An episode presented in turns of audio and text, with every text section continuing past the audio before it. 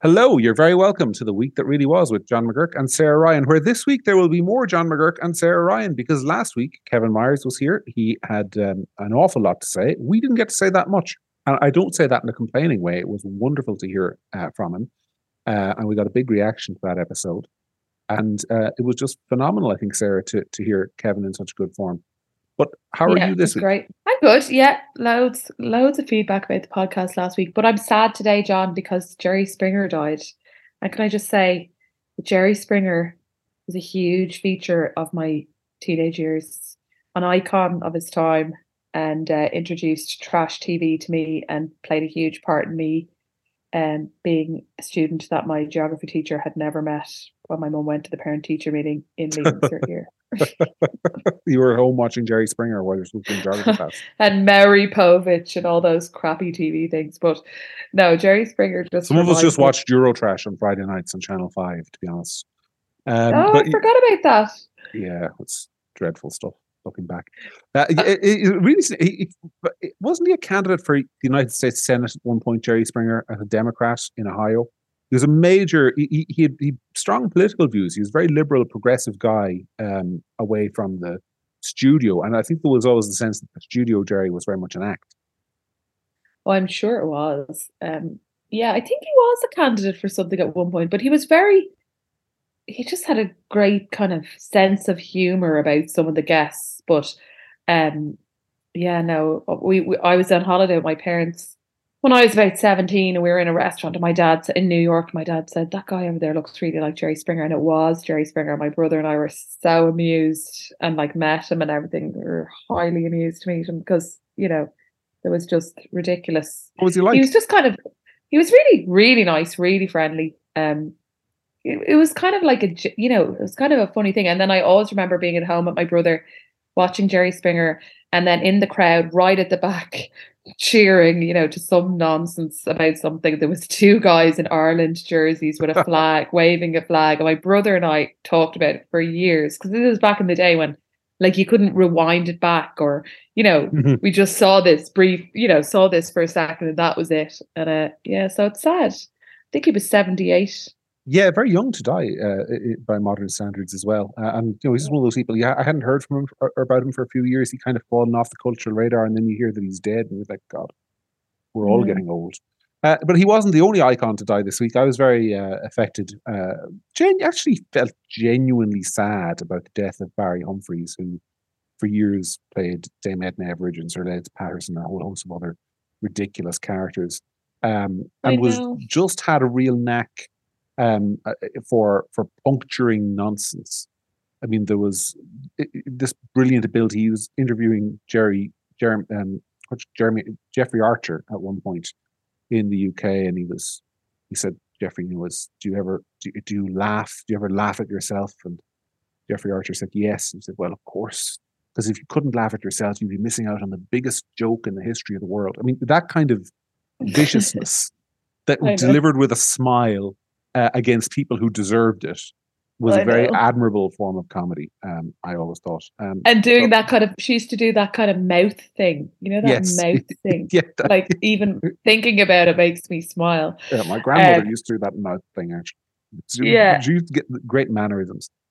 But anyway, yeah. and things, also what I, I what other thing I love about uh, just to finish that uh, her is that a relative of mine who is um, older not that old, but older, I had to like I had to spend quite a long time about less than a year ago explaining to this person why that's not transgender. and they thought that like that's a transgender person which if you think about it if you're older and that was your only cultural like reference that's what you would hmm. think mm. but um that will always remind me of that now as well so, Barry Humphries is actually uh, he, he, was very skeptical of the whole transgender movement. He he wrote and he got in a bit of trouble a few years ago. It's all been forgotten now because he died and you can't speak ill of the dead. But he got in little trouble a few years ago for describing transgender people as people who had mutilated themselves. So he was very uh, he had very strong opinions on all of that stuff. But other people, uh, because this isn't a showbiz podcast that we could talk about it all all, all evening. Um, other people who've had a difficult week didn't quite die, but Niall Collins has had a bit of a difficult week. Didn't uh, quite die. Well, it remains to be seen because for politicians, having to resign is kind of the equivalent of death. It might even be a fate worse in some if, if it's a, you know, because they spent their whole lives getting to be ministers, and then you've got little upstart websites like the Ditch threatening their years of hard work by revealing um thing revealing things like the sale of land 20 odd years ago and what they did and did not vote on it. Um, what was your take on that scandal? Because I wrote about mine during the week. Uh, I sensed yours might be a little bit difficult, different than mine was. I mean, I think that there was. So this isn't our first rodeo with Niall Collins in the last couple of months, obviously, and I think that some of the other things um, there was a different Niall O'Connor or something used on a, I think it was a planning application, and a couple of other things that to me seemed a lot more serious than this ever mm. did. And I haven't felt at any moment that there was ever any real chance that he was going to resign or anything like that. But I think that um, being in a meeting where the council is agreeing to put land up for sale that your wife has an interest in buying is a conflict of interest that you should have the cop on to know and to, to recuse yourself from. And because ultimately you should know that there is a chance that your wife will buy that land. And if your wife buys land, you do have an interest in that. Like if you're married and your partner buys, do you know what I mean? Something you can't like it's very there's a very clear line between benefit for you personally and that event to me anyway. Um, so I think that the he you know there's questions. I don't know if there's still questions. I mean, I he he made a statement today, fine, but I think he's guilty of very poor judgment. That's concerning. cut to the chase. If you were his boss, if you were sitting in the chair of the leader of Fianna Fáil, and they'd be a lot better off if you were, might I add. Mm. Would you be saying, Niall, uh, I want a resignation letter, or would you be saying, Niall, you're an absolute idiot, but we're going to have to stand by you on this one, but you owe me one? I'd be saying, Niall, we're going to stand by you on this. You're an absolute idiot, but because I've let, I've res- made other people in this party resign for far less than this, and I can't afford to lose any more. I mean, that's also part of it. If if Dara Calleary going to a fundraiser during COVID was worthy of resignation, and Barry Andrews nonsense like drunk driving, Barry, or Barry Barry Andrews, Barry Cowen nonsense drug dri- drunk driving thing that eventually turned out to be barely anything was all worthy of people getting the bullet, then this is too. Mm. But but they don't have them enough of a majority, and it looks bad, and they're going to hang on. That's fine. But like I think Dara Calleary got shafted by that nonsense I think like the fact that he was invited to a, a, an event and all, I just, I really did not. okay, maybe should have apologized. Maybe should have got a slap in the wrist for a bit of poor judgment.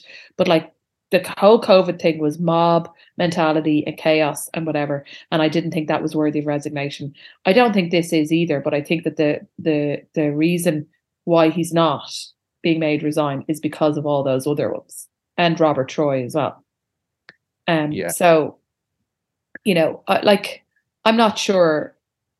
Uh, I just think that like there's a lot of kind of I, it might be that the, it, it, ends up being death by a thousand cuts. There might be more to come. I don't know. Um, I don't think if I was the leader that I would make him resign, but I think I would definitely be talking to him and saying, like, I presume that you've learned your lesson here and that this level of poor judgment won't be something that we're seeing again in the future. Yeah, there's a few things I agree with you there on. Um, I mean, first of all, I absolutely agree that the stuff that came out about him previously was, to my mind, much more serious. There mm. was evidence, for example, that um, on a particular planning application, he had said that he did not already own, own a home when he did. Um, yeah. He disputed that, but the, the, the documentary evidence was fairly convincing. Um, then there was this the, the bizarre matter of, as you point out, changing his name on a form. I mean, he's, he's not called Niall O'Connor. He never was, and yet he filled out his name as that on a form, which by itself, I think, is um, is evidence of you wanting to hide something. Yeah. Um, like Keith is Keith. Keith is Keith Redmond, right? So if Keith was filling out a planning application next week and he wrote down Keith Ryan, you know exactly what you're doing. Mm-hmm. Like your pen is hovering over it and you go, I think I'm going to write it different. Like, come on, come yeah. on, like, uh, you know. So, so yeah, I agree with you on all of that, and I also agree with you that he is benefiting from. Ironically, he's benefiting from Micheál Martin's disloyalty to his own people, uh, because yeah. everything you said about Dara Calleary and Robert Troy and all the others is true. And objectively, their offences were, and particularly Barry Cowen, their offences were significantly lesser, and they got, you know, the proverbial bullet for it. Um, yeah. So there's uh, so there's a huge issue there. Where I kind of disagree with you is I think this particular story, this this particular, I'll take it as a standalone, pretend there's nothing else around it. This particular story, um, the land in question was sold on the open market by an auctioneer appointed by the council. There were several bidders for it. Mrs. Collins, Mrs. O'Connor, whatever her name is, eventually was the highest bidder, but she ended up paying thirty thousand euro more than she had originally bid. Um, I don't think you can say you have a financial interest in something that you, you want to buy. That doesn't make any sense to me. I mean, I don't have a financial interest in a car that I'm going to the to the car garage to think about buying. I'm only thinking about having financial interest in it. Um, there was no guarantee. Nothing in his vote was decisive. The vote was seven to nil. If he voted the other way or abstained, it would have been six to nil. Um, he he didn't actually in, engage in activity that directly enriched himself, and therefore when people say it's corruption, as some people have said online, I can't agree with that because to me, corruption is doing something wrong that you knowingly know will enrich yourself. So that that's okay. that that to me is an important distinction. Well, play devil's advocate then. let's suppose that um, I'm on the council.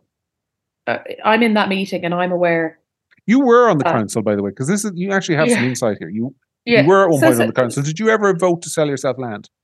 No.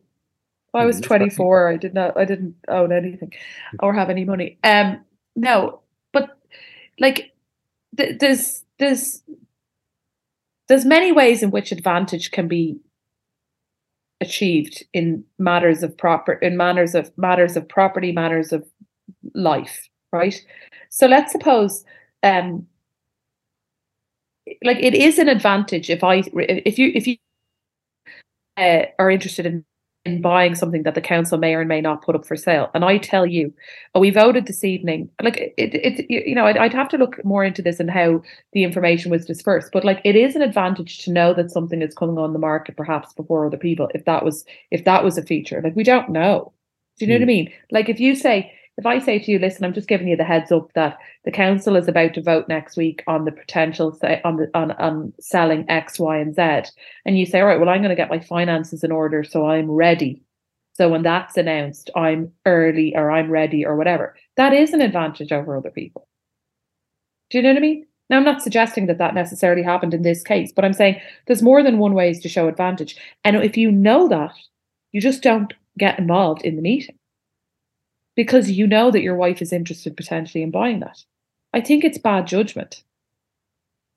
And I and I don't think it follows that it's automatic that um that there's no advantage being garnered there.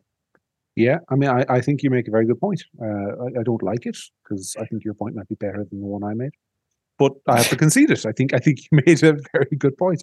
Um, the, there there are certain look.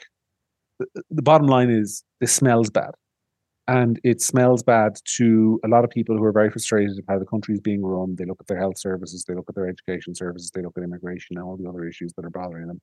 And then they find out that this guy, I mean, ultimately, bear in mind, the other element of this that we haven't mentioned is that that I believe Mrs. Uh, Collins slash O'Connor, you know, originally purchased this to build a health clinic. That was the stated purpose when she expressed interest in buying the land. It was to build a health clinic for the benefit of the community purchased the land. And I'm not suggesting, I, I want to be absolutely clear, I'm not suggesting that she did anything wrong or illegal, but it is on record. That's what she said she was buying the land for. The health clinic, for whatever reason, was never built. What was built was four ho- five houses on the land, which are now going to be sold back to the council, or the council are in talks to buy back. We don't know whether they'll actually buy it back uh, for a very substantial profit. I can see why mm. people will be annoyed by that. That that is that has the I be very careful on this podcast what we say for legal reasons, but let's just say that to some people it might have the whiff of pulling a fast one. Um, yeah, and I think I mean, there's that... a lot of there's a lot of people in Ireland who feel like that they're being done all the time by the system, by the state, by whatever. You know what I mean? And so, like again, that comes down to an issue of judgment that you know everything probably is all above board, and you know, like you know, you know, and I know, John, that like you buy land. Well, we, uh, I, you know, and I know, John, you buy land. I wouldn't know. I've never bought land, but like but you know i can oh, i can imagine that you buy land with one thing in mind and maybe that doesn't pan out for a variety of reasons and that's fine and things change but i just think that there's a real like growing growing cynicism about politics and whatever and if you're involved in politics you know you just have to like be above board play everything above board and just be absolutely militant about never being involved in anything that might look like you have a vested interest in this way. And, you know, hopefully this is the end of it. And he's like spoken in the Dáil today. And I saw Sinn Féin coming out and saying he still had questions to answer. But then Louise O'Reilly was asked, well, give one question. And she wasn't really able to come up with a question. So I think he said his piece. What I'd be concerned about is that I think the ditch are militant about their like research and I don't know, it just seems that they're just like drip, drip, drip with all this stuff. And well, look, let's see what happens. Like, let's see how this plays out. But um, I don't know. I just think, you know, he's he's his judgment should have been better. That's well, speaking of judgment and speaking of the ditch, uh, I was blown away by Micheál Martin's judgment today. I thought he, he launched on the floor of the Dáil an attack on the ditch website in which he said that they were uh, I don't have the exact quote to hand, but uh, uh, this is a paraphrase that they were uh, basically a heavily partisan, shady, uh, politically motivated outlet that were transparently out to take down the government, and he didn't have to facilitate them on the door on the floor of the, the Dáil. Uh, I thought that, except that he just did. except that he just did. I, for, in the first instance, I thought to myself, because I am the editor of Gript, and had he said that about Gript, I would be popping the champagne corks. I mean, I'd be a yeah. little bit annoyed on the one hand, but I'd also be popping the champagne corks because, you know, uh, you're not in journalism to make friends. You're in journalism yeah. to make friends and people in power. Then you know you're no use to anybody. Uh, if if they're annoyed at you, you're doing something right, and if you're not doing something right, then there are courts of law and defamation um, suits and lots of lawyers will be lining up to put little media outlets out of business. So, well, I think it speaks about like the disdain and and listen, we've seen it with with um certain at certain times with Gript stuff that there's a kind of a sneery disdain about and and it speaks more uh, like even if some of the stuff he's saying about the ditch is right and we can talk about that but there's a kind of a sneery disdain and it speaks volumes about the kind of relationship he has with all the other journalists and it's too cozy this is frankly it. I, and the, it shows, and the public are starting to see through it. That's why, as we said on, the, I said on the podcast a number of episodes ago, that it was the first time I ever remember in my living memory that a protest went to a newspaper, the Irish Times, and they were protesting. People are really distrusting of the media now more than ever. And when he stands up and goes on a little rant about the one web, the one website that it has, like, it's taken uh, like, is it one or two scalps from his ministers, from his cabinet already? And is now trying to get its third. Is it set? There was Robert Troy. Who else was there? Damien English. Oh, it's Fine Gael. But like, has like is now looking for its third, you know, scalp from his government. They, they but they're finding facts. They're finding resignation matter, a, a, a mm. resignation matter amongst his cabinet. They're not like um, I remember my dad years ago telling me it's some that he, he it must have been in the 90s or something where one of the english tabloids was talking about um, somebody who was supposed to some celebrity or some footballer who's supposed to not be drinking and they they took, they got a picture of him in a nightclub and then they photoshopped drinks on the table in front of him and they printed that photo. Like that was the level that they were doing right? No one's photoshopping anything here. They're uncovering things that become resignation re- matters for resignation.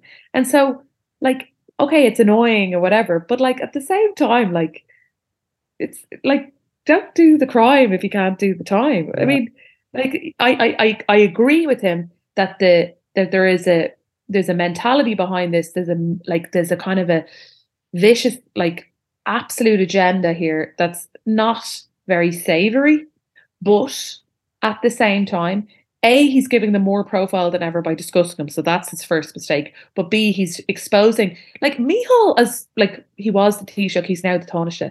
Micheál should be kind of peed off with loads of journalists most of the time. Mm-hmm. And he's not. Because no one ever writes anything bad about him. I, I, mean, I have a piece. I have a piece coming out. It'll actually be out before the podcast, uh, so so you might have already read it if you're the kind of person who reads my stuff, and not everyone is. But um, about this very question, and uh, uh and the fact is, during COVID, the entire media lined up behind him. You take a social issue, a major issue, whether it be abortion, transgenderism, back go back as far as gay marriage, entire media lined up behind him you take yeah. a big a big question on legislation that might be controversial in another democracy like the government are debating hate speech legislation this week media all lined up behind him he is not used to having a hostile media and you mentioned yeah. i mean that has been our experience at gript as well because we uh, don't do we produce more content than the ditch but it's not invested we're in different space they do investigative yeah. stuff and they're very good yeah, at yeah. it we tend to do more day-to-day coverage of, of, of issues but you go along ben Scallan goes along to these press conferences and he asks ministers questions and sometimes like some of them some of them are very good but a lot of times they, they the sneer on their face when they're asked a challenging question is like you know, who do you think would take a challenging question seriously? Do you not know who we are? Do you not know how things are done? You don't ask those mm-hmm. kind of questions of government ministers. That is the mm-hmm. attitude. There's an attitude of entitlement in relation to the media. And why wouldn't there be? Should media gets loads of money from them?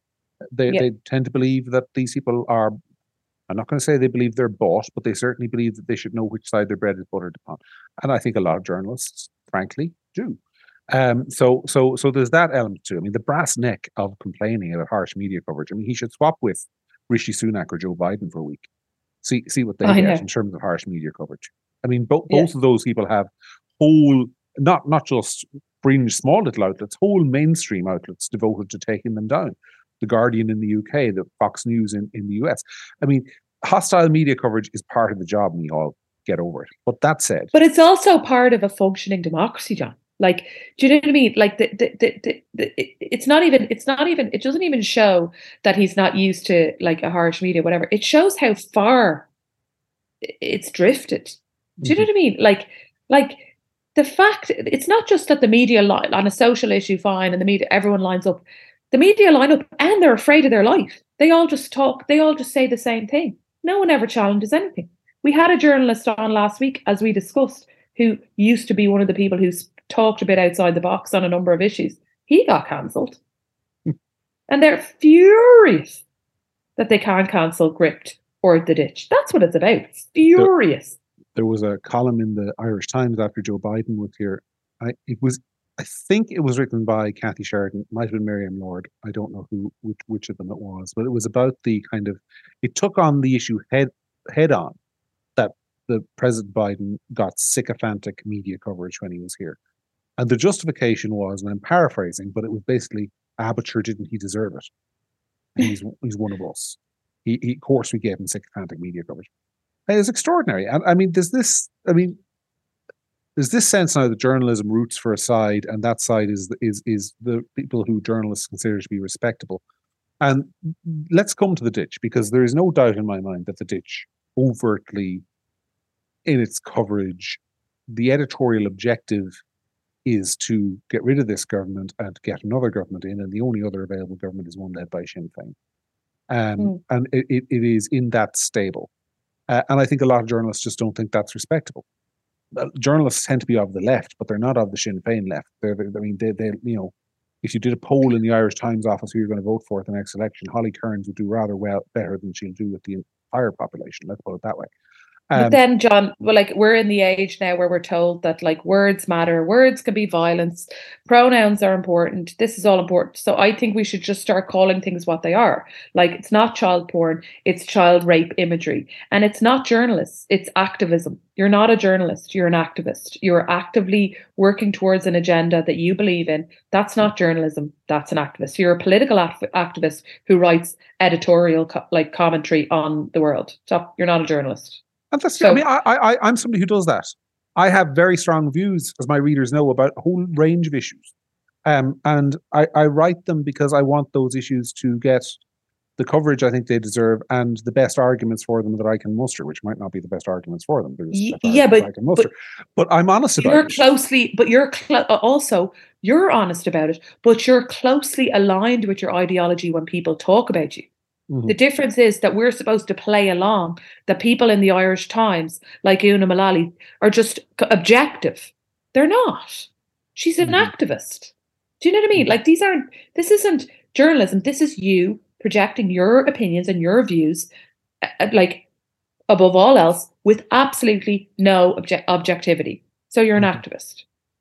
So, John, you'd be re- would be referred to as a right wing act. You know what I mean? So, yep. so if that's the case, well, then let's call le- the Irish Times what it is, which is a left wing ideological magazine.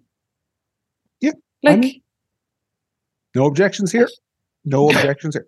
Uh, I'm going to call them that from now on. Um, but the ditch, uh, my point is, is also activist. Uh, it is very clearly activist. It very clearly yeah. has um, an interest in exposing what its journalists believe to be the systematic corruption of Fianna Fáil and Fine Gael, or FFG, as they call them.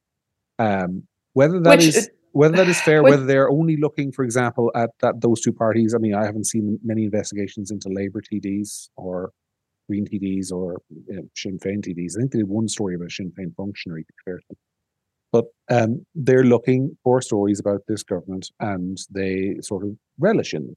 Um, and, and I don't think, I don't think, John.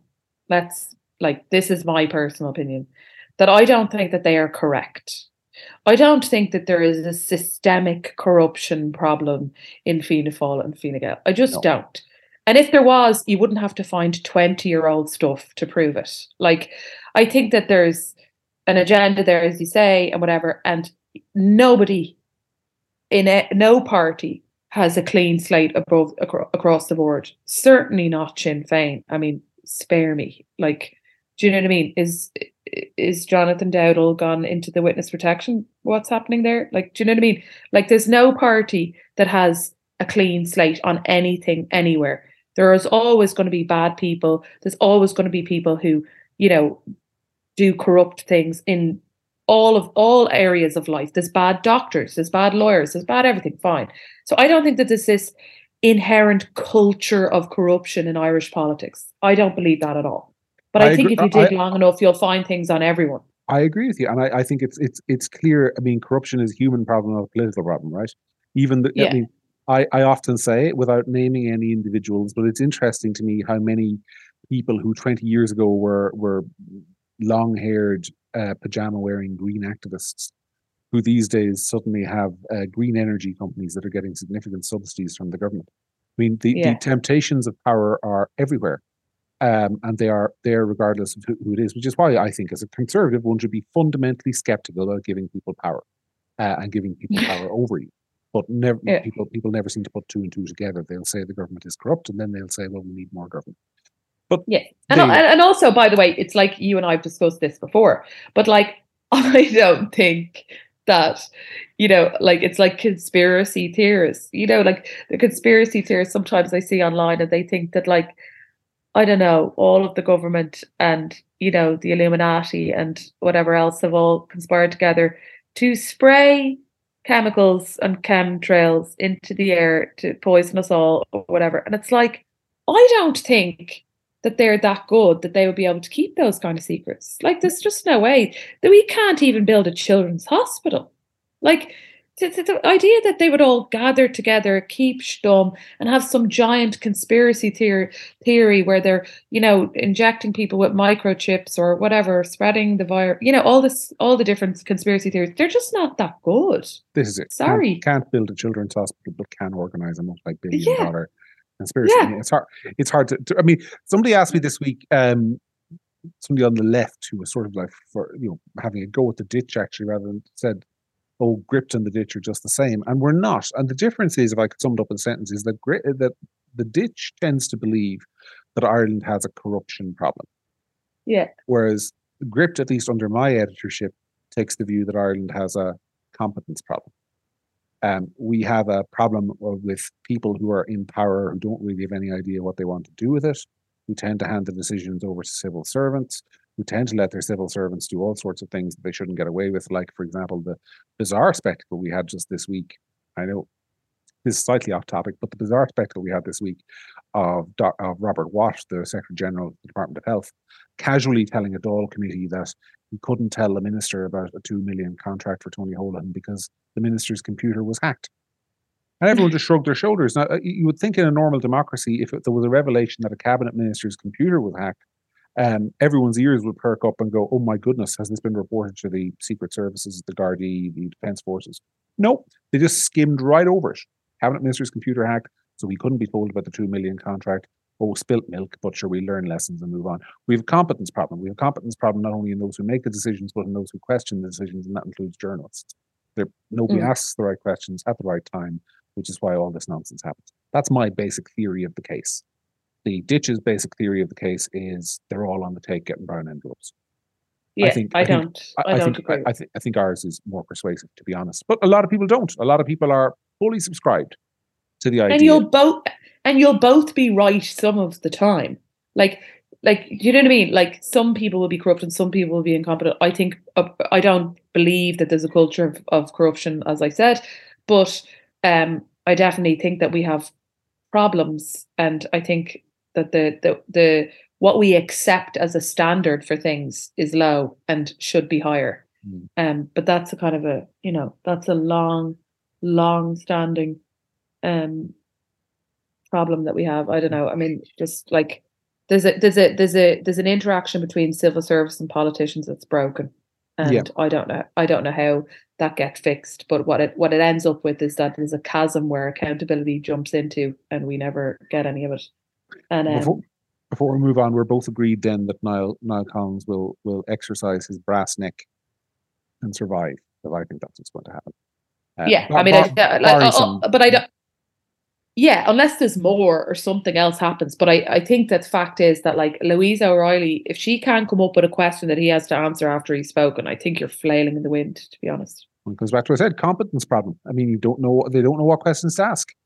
Um, yeah. There are questions that could be asked, but anyway, we've spent enough time on this. Let's talk about the Eurovision.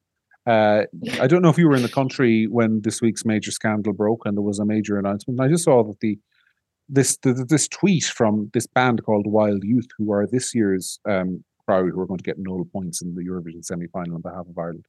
This tweet from them that they had, after shocking tweets by their communication, their choreographer had been uh, revealed. They had immediately cut ties, and they were so desperately upset uh, and so sorry to anyone who'd had to see them or been exposed to them.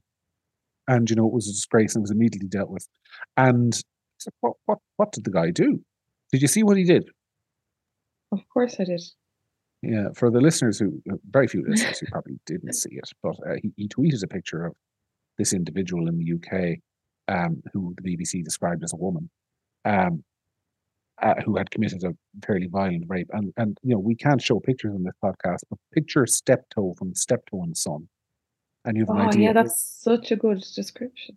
Yeah, the, I mean the the, the guy, um, you know, he, he looks like an old fellow who lives up a mountain. I mean, he, he, some some of these um, people, uh, transgender people who who end up in prison for rape and so on. I mean, they might wear lipstick, they might have shaved, they might have gotten breast enhancements or whatever the, the case may be and still be recognizably male. This lad basically didn't make any effort at all, bloke. Um, and so their choreographer saw this and said, uh, This is absolute nonsense. This fella is a man. And for that, he got sacked transphobic tweets. Um, what did you make of it? Uh, I mean, clearly, this is the man, the photo. It's ridiculous. But it's also just the kind of like just like firing your choreographer and coming out with it because they tweeted that this is the man. I mean, get a grip. Honestly, just get a grip. The whole thing is absurd and it's just more cowardice. Like, no one would have cared. No one would have noticed. Like, lots of people have that view. Well, that that's a man. I'm not sure I agree with you. I think, I think to some extent, uh, you know, normal people, that's true.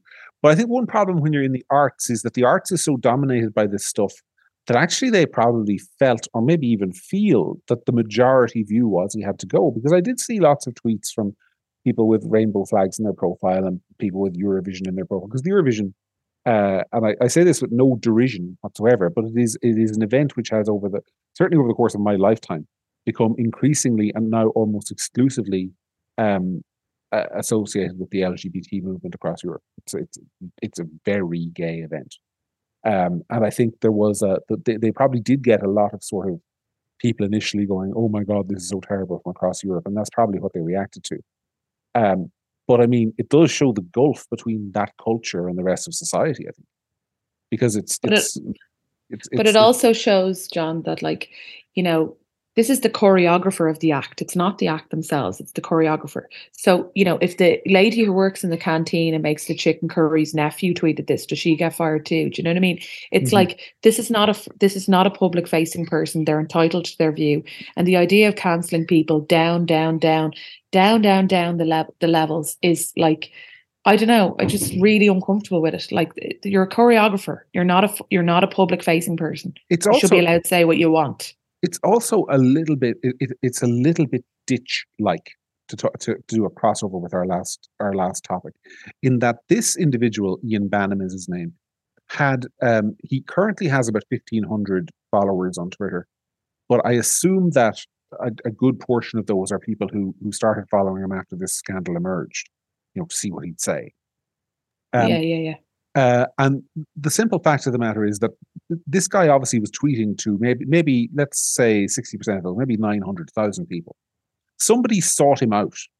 Somebody actually said, uh, somebody's looking for dirt here, in other words. Somebody's digging through to see, uh, going probably going through the Eurovision Act to see if they can create a little mini scandal.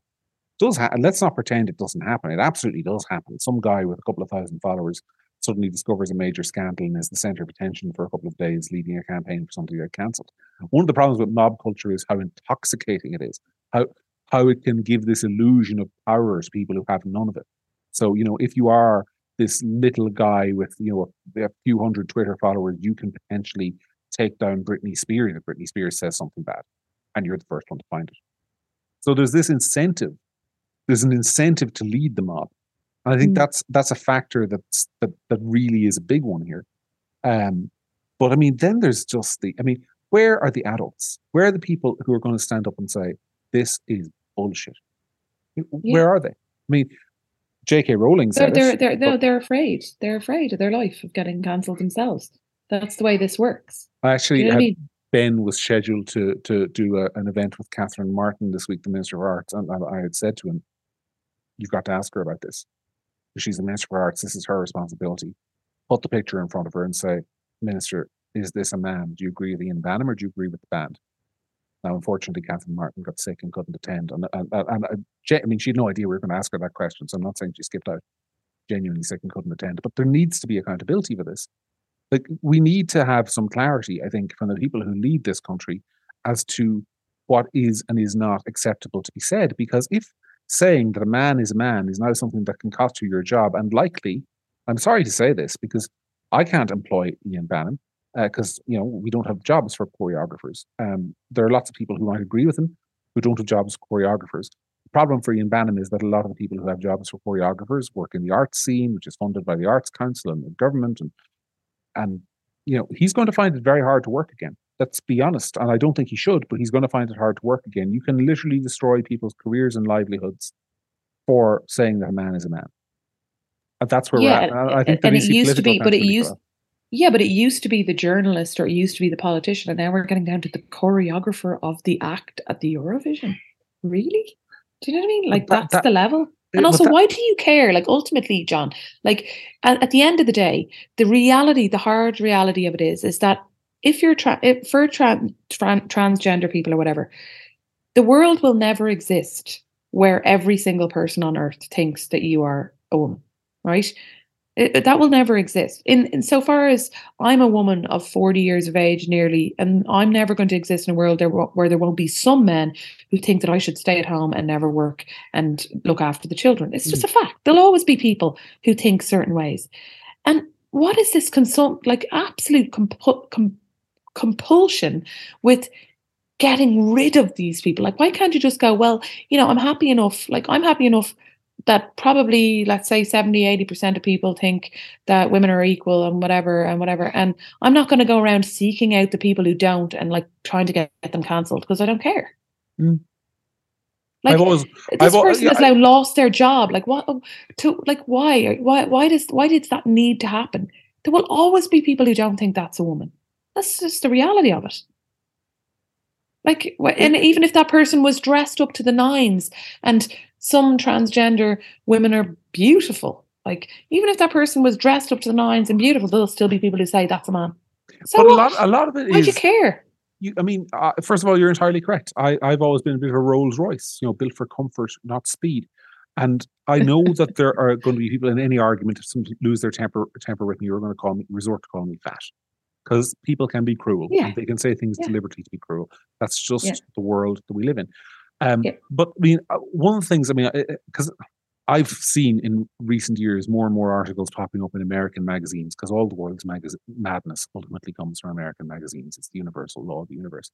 Um, where there are transgender people who get very upset that, for example, transgender women, men who have transitioned to becoming women, who get very upset that heterosexual males don't want to date them or don't find them sexually attractive, even though they say, oh yeah i've seen this sta- yeah, stand in front of a mirror, I'm as attractive as any woman.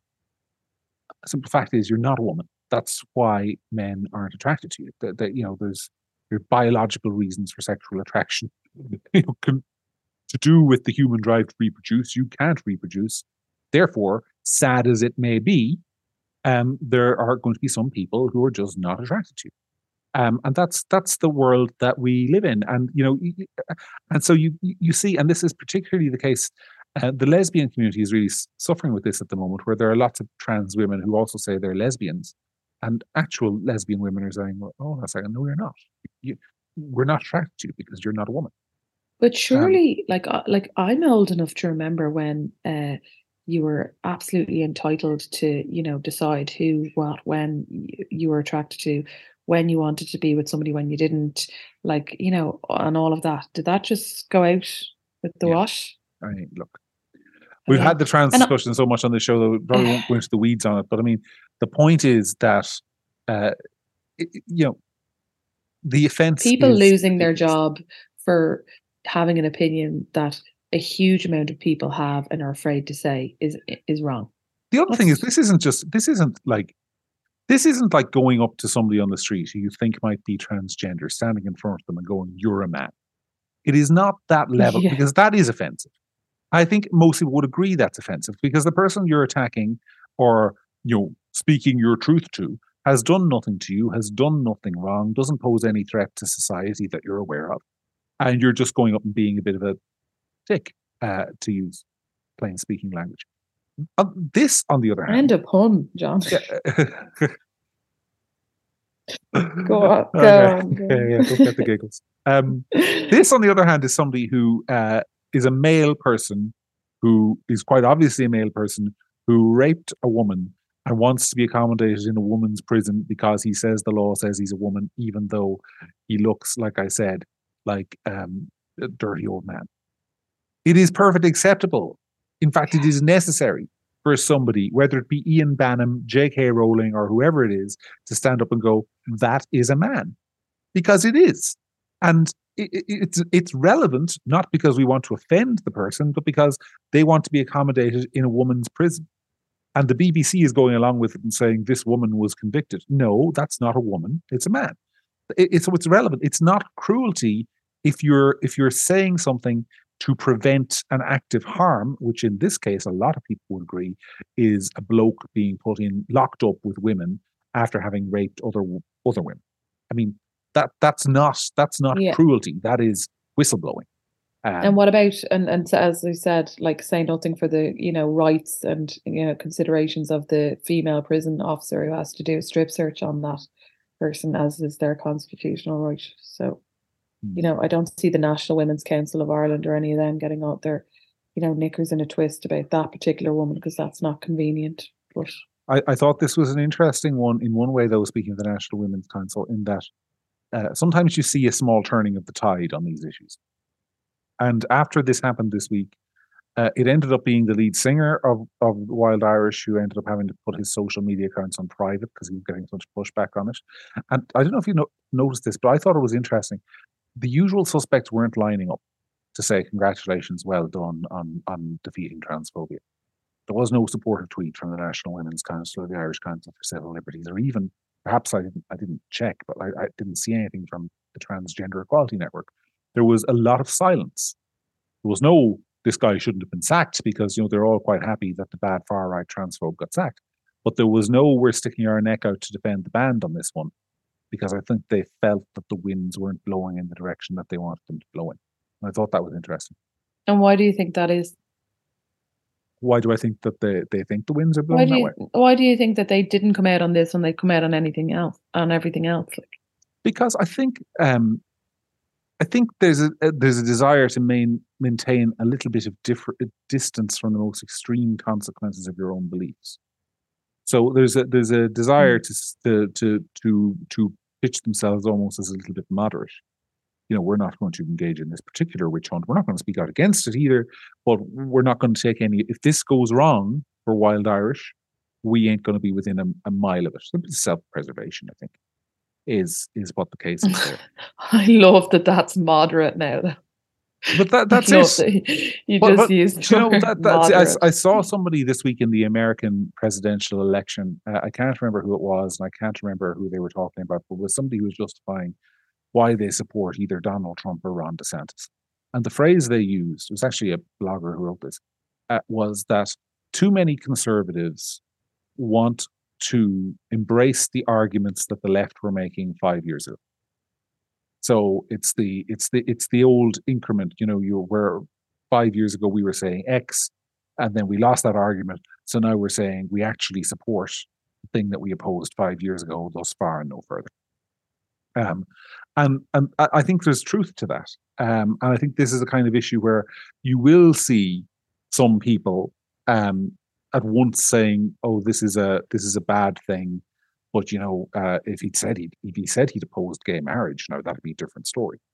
You know, there's, so there's there's a oh there's, yeah, yeah. you know there's a sense to which the goalposts keep moving and even though we recognize this is nonsense now there's a real risk that in five years uh, it'll be something even more ridiculous that people are being cancelled for and we'll be saying which even ian bannon didn't say that um, so i think there's there's there's there's, uh, there's it's quite depressing in a way So what you're saying is that there's just so much more fun stuff to come. Is that basically what you're saying? oh who knows? Who knows? Who knows? Anyway speaking speaking of the goalposts moving because we don't have much time to discuss this and i know some listeners care deeply about it uh, you and I, um, well, me, for my sins, um, I, I know you publicly stated you voted no, but I, I was the idiot who was the public face of the no campaign in 2018 on the abortion referendum, when we were all told that you know we were absolute um, scaremongers, that it was going to be a really restrictive abortion regime, that you know there was going to be a three day waiting period, that there were no abortions after, you know, all, all this sort of stuff. Uh, within four years, we now have a review on the table which proposes getting rid of that three day waiting period, expanding abortion for all sorts of reasons. You know, uh, it's it's uh, and it's a it's a good example of the goalposts moving, and it will pass. I know there are some people out there, God love them, who think it won't, but it will because I think the government are, have announced their TDs will have a free vote. And I was doing a count today, and I could find 14 TDs who probably vote against it. Um, I can't I can't see, and you know, which might get 30 votes against on a good day. Is my unfortunate, and hopefully I'm wrong in conclusion. But the goalposts are just moving dramatically. And we had uh, the I don't know if you saw this, Sarah. The the the report which they're going to vote through includes the revelation that there are babies in Ireland who are being born alive after abortions, and no one wants to care for them. As in, nobody wants the hassle, or maybe that's not. Maybe that's too Yeah, cruel. May- no- nobody It's- wants the legal responsibility. No one wants to be on the hook for caring for babies who are born alive as a result of abortion. No, the, the report doesn't say what actually happens to them, just that they don't get cared for. So presumably they die without any medical or palliative intervention. So there are horrible things happening in Irish hospitals, and we're going to have more horrible things happening in Irish hospitals. And I mean, I just find it Yeah. hard to. I, I find it hard All the things stomach. we were told would never happen, basically. But, um, but the problem with the problem with the the campaign and everything was that, and I have had in the last week a number of two particular come to mind friends who were you know very very very big yes voters in that campaign or whatever who are now kind of saying well but this isn't what we voted for and you know and i was saying but like the the the the, the campaign that was run wasn't truthful.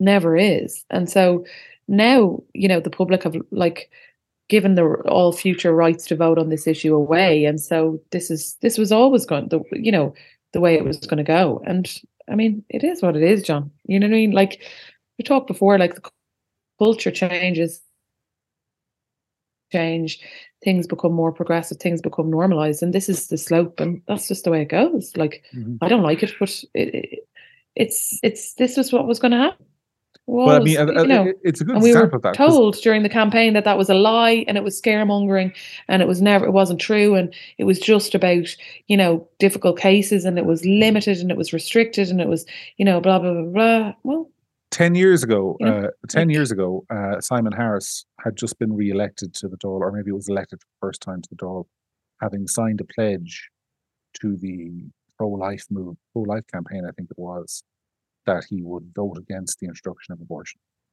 Um, that, that, and I, I, say that not to highlight the fact that he broke his promise, though he did, but I, I am saying it to highlight how much the political winds can shift in such a period that you know we now have we now have a massive further expansion of abortion after his after two expansions of abortion over the last 10 years a massive other one and it has become is become one of those things where the the there is much like all the other topics i mentioned the media are lined up entirely behind the government uh, and the review on this one. And I mean, there's a massive full court press to make sure the thing passes, and not much resistance to it. In all honesty, there, there. I mean, I, and I, I say that you know, with no disrespect to the pro-life organisations who are doing all that they can to highlight the issues, but I mean, not much resistance amongst the public to it. There's a sort of resignation that this is just the way things are now.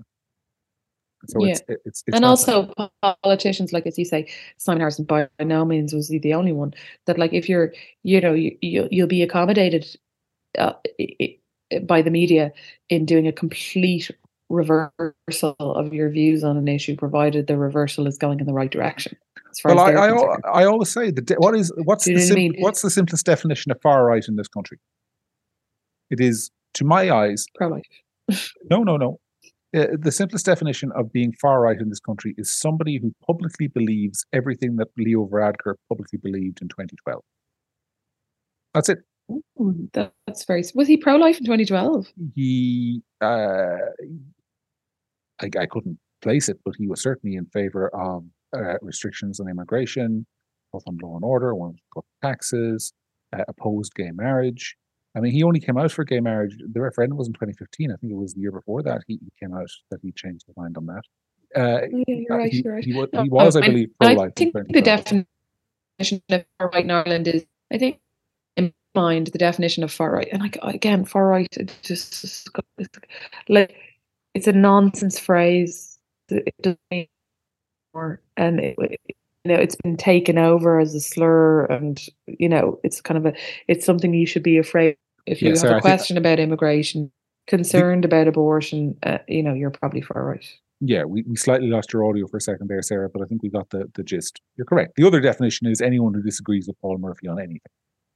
That is the other definition of far right as we learned this week but anyway, I think we'll leave it there. Uh, I think we've gone almost an hour, and it's been a, a pleasure, well, a depressing pleasure, um, as ever, to go through the events of the week with you. Um, thank you as ever to our listeners. I hope you got some new perspectives or you know some ideas that you mightn't have heard elsewhere this week. Uh, think about some of these issues. Um, we are always honored when you when you listen to us, and we are even more honored when you tell us get, make the time to tell us what you think. So if you think I got something wrong or Sarah got something wrong, do let us know. And if there's something you want us to talk about um, that you don't think is being covered elsewhere, drop us a line about that as well. But for now, from Sarah and from me, until next week, that was the week that really was.